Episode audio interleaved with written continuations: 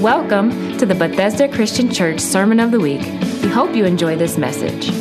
For more information about this podcast and other resources, visit yourbcc.org or download our mobile app from the App Store.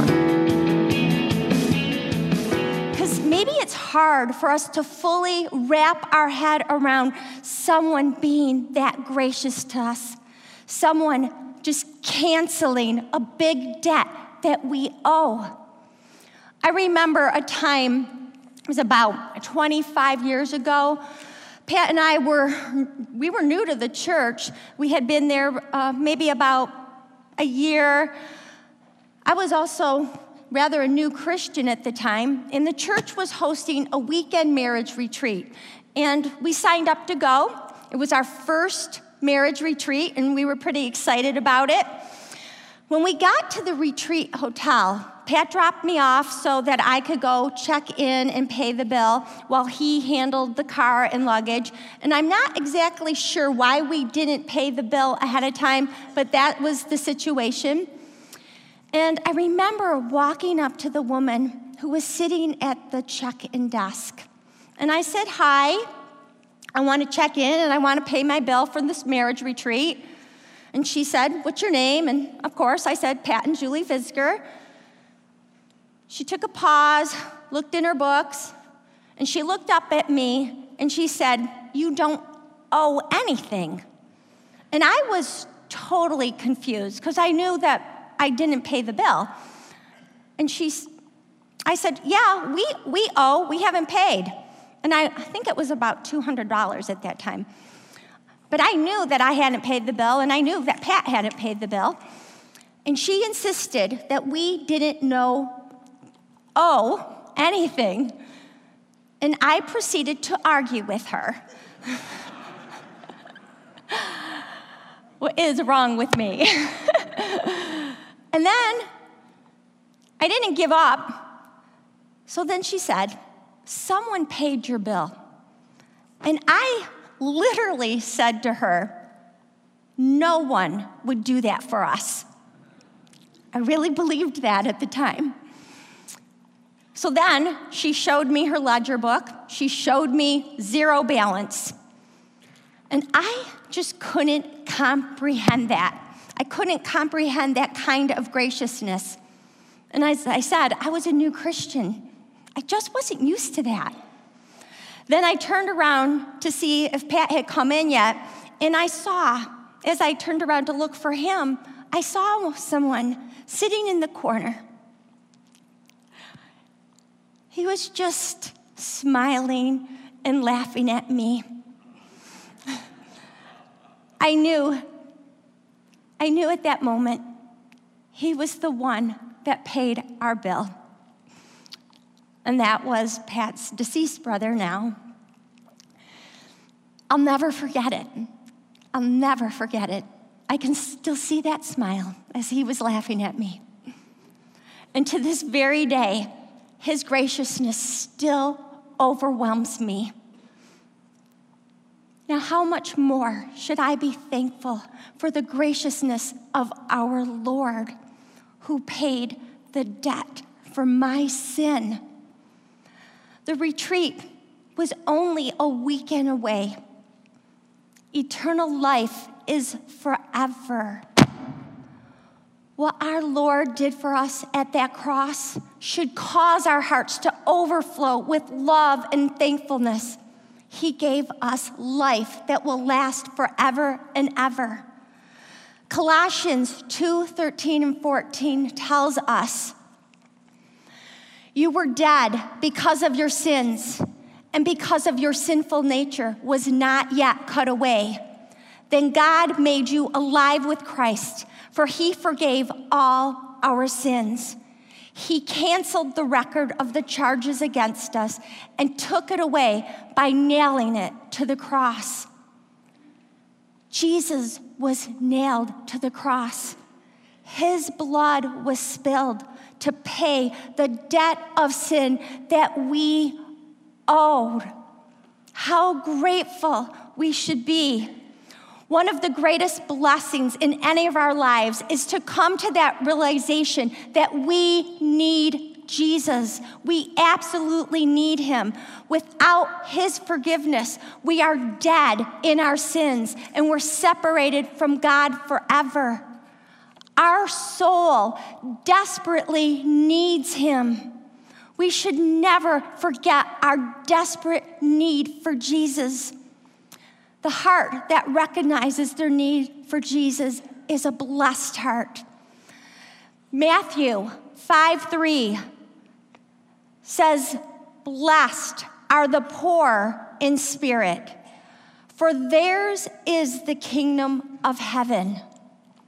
Poor in spirit doesn't mean to be down, depressed, unlively, weak hearted. To be poor in spirit is a good thing. It means that we recognize our own insufficiency to save ourselves. Our works, our deeds, they can never, never be good enough to forgive us of, our sins and earn us salvation. And that's why we have a desperate need for the forgiveness of Jesus. To be poor in spirit is to humbly recognize our desperate need for our Savior. To be poor in spirit is to have a heart that says, Lord, I need you. No matter who we are, no matter what our background is, no matter what our status in life is, don't we all need Jesus? Without his forgiveness, we can't stand righteous before a holy God. We can only be made righteous through Jesus Christ to be in the presence of our God forever. It takes a heart of humility to be poor in spirit. This is the kind of heart that Jesus saw in the sinful woman in Luke chapter 7. Let's read Luke 7, verses 36 through 50. When one of the Pharisees invited Jesus to have dinner with him, he went to the Pharisee's house and reclined at the table. Short pause here.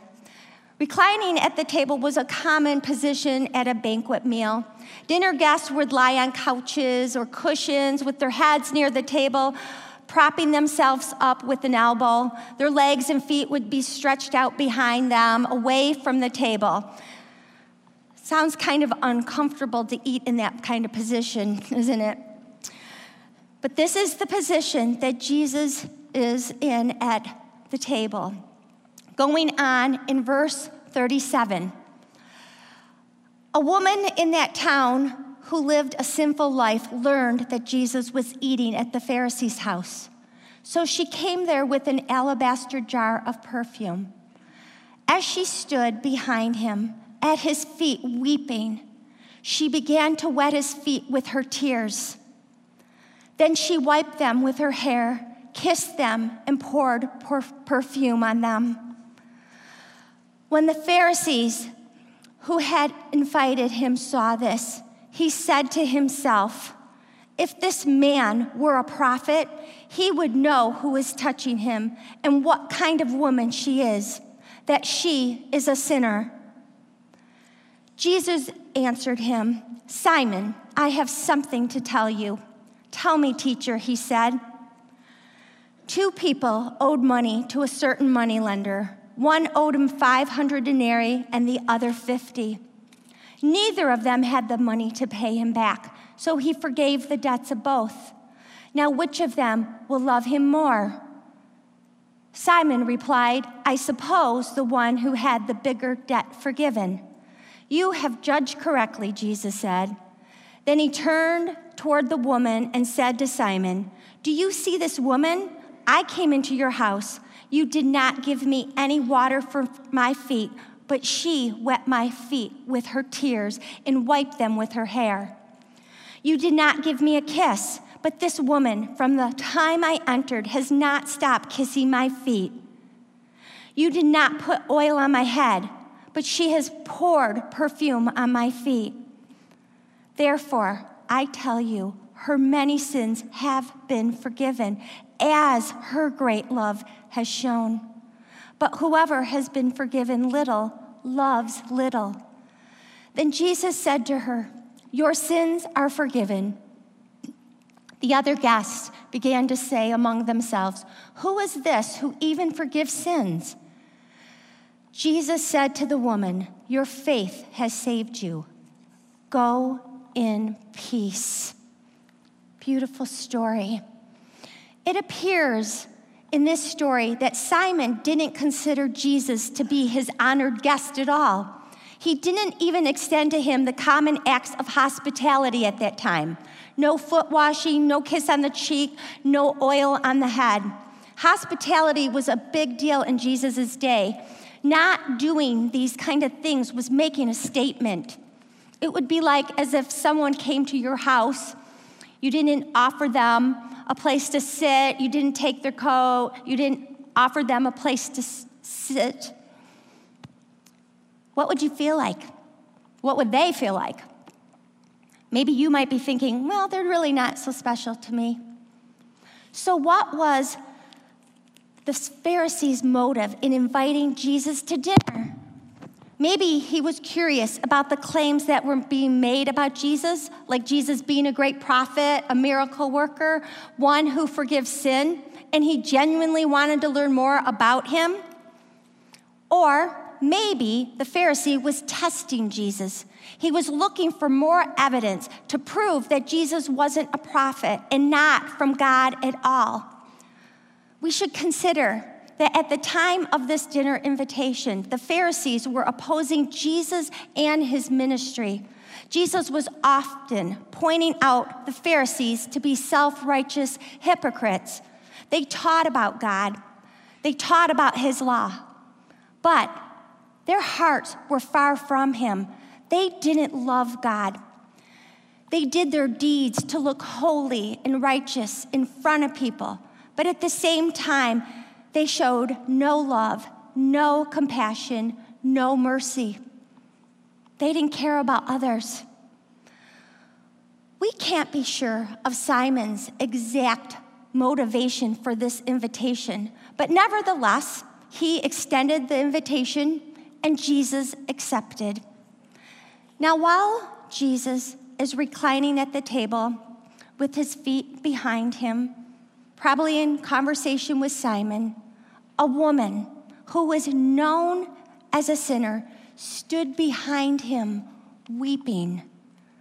For this woman to have that kind of reputation at that time, she was likely a prostitute or at minimum a habitual promiscuous woman. She was a well known sinner in the town. To the self righteous Pharisee, she would have been considered unclean, untouchable, worthless, one who would defile you just by a mere touch. We can be sure that this woman wasn't on Simon's guest list, but she wasn't a party crasher either. In the first century, the general public was permitted to come in, listen, and learn from these type of dinner conversations. As long as they kept their distance from the table, they could be there. Even though this woman was allowed to be there, she certainly wouldn't have been comfortable in the Pharisee's house. Being known as a sinful woman, we can only surmise she was on the receiving end of stares, put downs. People would have shunned her. She was untouchable in the eyes of the Pharisees. If we can imagine walking into a room of people who you know think they're better than you, who you know are looking down upon you, how would you feel? I think most of us would feel very uncomfortable, very self conscious. Just a reminder to all of us don't be those kind of people. But this woman, she didn't let those kind of feelings hold her back. She was intent on going to the Pharisee's house because she heard Jesus was there. She sees an opportunity to express her love and her gratitude to him. So she makes her way to Simon's house with purpose in her heart. We read in Luke 7 verse 37. A woman in that town who lived a sinful life learned that Jesus was eating at the Pharisee's house, so she came there with an alabaster jar of perfume. Now, perfume that was kept in an alabaster jar was typically, typically costly perfume. Somewhere along the way, now I can't talk with my hands. Here I am. Somewhere along the way, this woman must have heard Jesus teach, or at least of his teachings. Word was spreading about him. She heard the good news of his love, of his forgiveness, of his peace, of his rest. We had heard last week that Jesus said in Matthew 11 28, Come to me, all you who are weary and burdened, and I will give you rest. To this lost, weary, broken soul, who was known as a sinner and who was with men who really never loved her.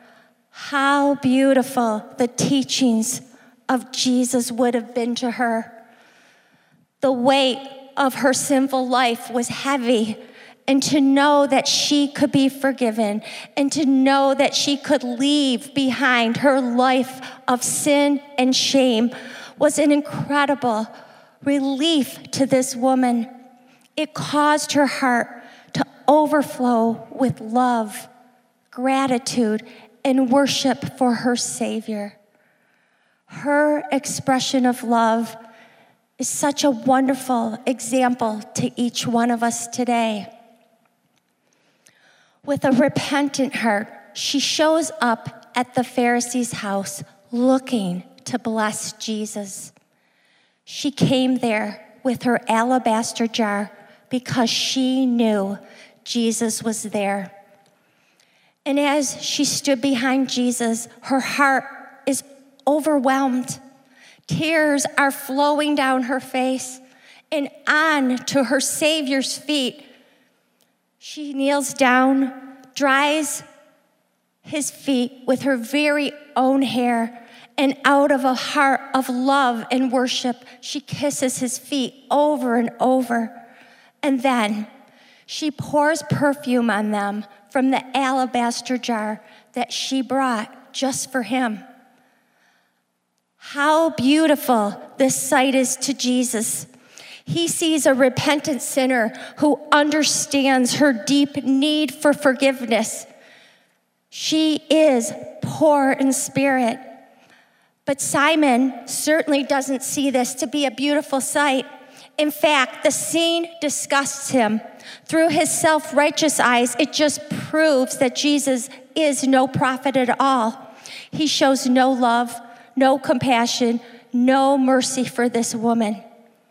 We read in Luke verse in Luke verse 39 I know Italians like to talk with their hands. We read in Luke, verse 39, when the Pharisees who had invited him saw this, he said to himself, If this man were a prophet, he would know who is touching him and what kind of woman she is, that she is a sinner. Now, Simon didn't say this out loud, he said this to himself secretly. But Jesus was able to see into Simon's heart as he can see into all of our hearts. And being the prophet that he really was, Jesus responds to what's inside of Simon's heart, and he uses a parable. In Luke 7 40 through 43, we read, Jesus answered him, Simon, I have something to tell you. Tell me, teacher, he said. Two people owed money to a certain money lender. One owed him 500 denarii and the other 50. Neither of them had money to pay him back, so he forgave the debts of both. Now, which of them will love him more? Simon replied, I suppose the one who had the bigger debt forgiven. You have judged correctly, Jesus said. After Jesus tells this parable to Simon, he went on to make the point that the woman showed him great love, but Simon, not so much. The woman understood the magnitude of her sin. She understood that she had a debt she couldn't pay. And she understood her desperate need for forgiveness. This woman was poor in spirit. Her great love for Jesus was her response for being forgiven. Simon, on the other hand, was lacking love for Jesus. He was blinded by self righteousness and he didn't see the desperate need of his soul.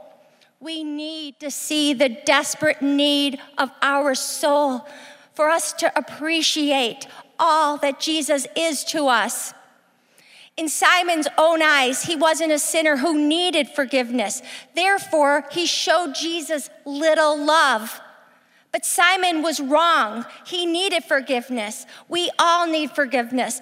We all owe a debt for sin that we can't pay on our own, and only Jesus could cancel that debt. Maybe Simon's sins weren't as obvious as this woman's, but he was in far, far worse shape. The woman, she recognized her need. She had faith that Jesus had the power to forgive sin. In Luke 7:50, Jesus said to the woman, "Your faith has saved you. Go in peace."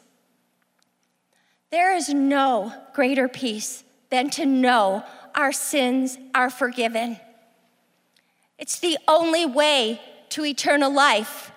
No matter who we are or how big or little we think our sins are, we're all sinners who need Jesus because we can't save ourselves. Jesus rescued us from sin and death. The Apostle Paul said in Romans 7 24 and 25, What a wretched man I am! Who will rescue me from this body that is subject to death? Thanks be to God who delivers me through Jesus Christ our Lord. Do you believe that? Do you believe that He has the power to forgive sin today? That is the deepest, biggest need of our soul. Recognizing the deepest need for our eternal soul should cause our hearts to overflow with love and thanksgiving to the one who forgives sin. He is the only way to have eternal life and to be in the presence of God forever. And he went to great, great measures to ensure that we could be forgiven so that we could have eternity in heaven. He died on a cross and he sacrificed his life for us. Can we say, Thank you, Jesus? Thank you, Jesus. Thank you, Jesus. He deserves all praise, He deserves all worship. Thank you, Jesus. Let's take time to thank Him and to worship Him because He is worthy. Stand up.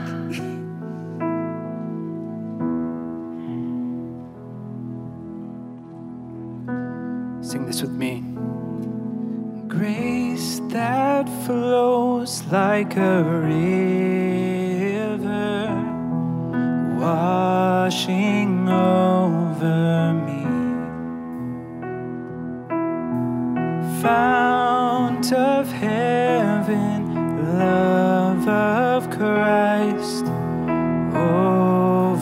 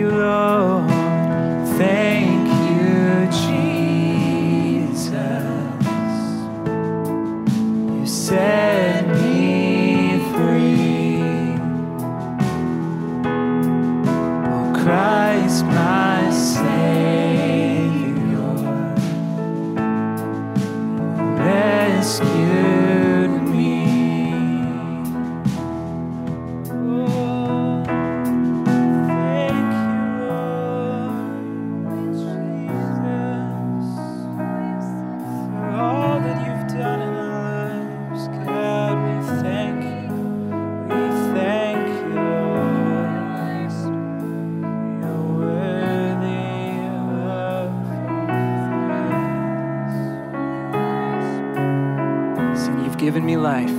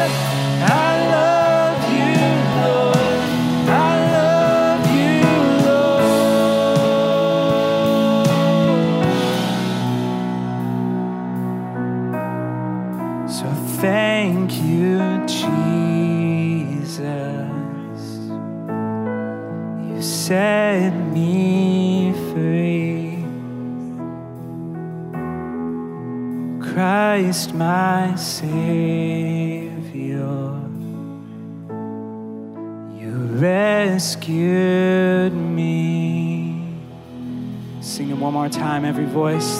Thank you, Jesus.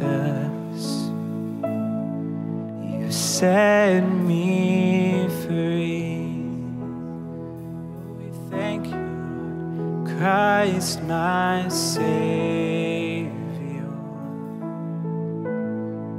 You rescued me.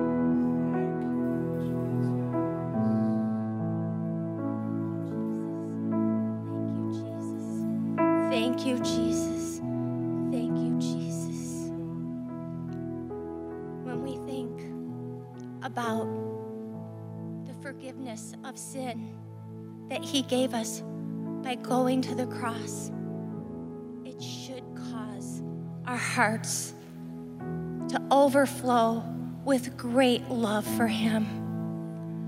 May that be our heart's desire every day to have great love for the one who loved us so much that he gave up his life. As we take time this week to sit down at a meal and thank the Lord for that meal, let's remember the amazing sacrifice that he made. He is to be thanked every day. We should have an attitude of thanksgiving in our heart every day, not just one day a year. Amen. If you are new here and you haven't had a time to meet the ministry staff, we'd love to meet you today. Or if you're here and you really, just really don't understand the forgiveness of sin that leads to eternal life, we'd love to spend some time talking with you today. So after we dismiss, we'd love to have you come over to the Welcome Center. We have some refreshments there, and we want to get to know you. Looking forward to seeing you. Let's pray. Oh, Lord God, you are so good. There is no other. Lord, thank you for loving us so much that you would die to set us free. Lord, thank you for rescuing us from sin and death. Thank you for paying that debt of sin that we could never pay on our own. Lord, thank you for salvation that can only come through faith in Jesus Christ by the precious blood that you shed on the cross. And Lord, I ask your blessing upon your people today, Lord. Be with them. Lord, may your word and your love be so deep in their hearts, Lord, that they couldn't help from expressing love to you and to those around. Thank you, Jesus. Amen.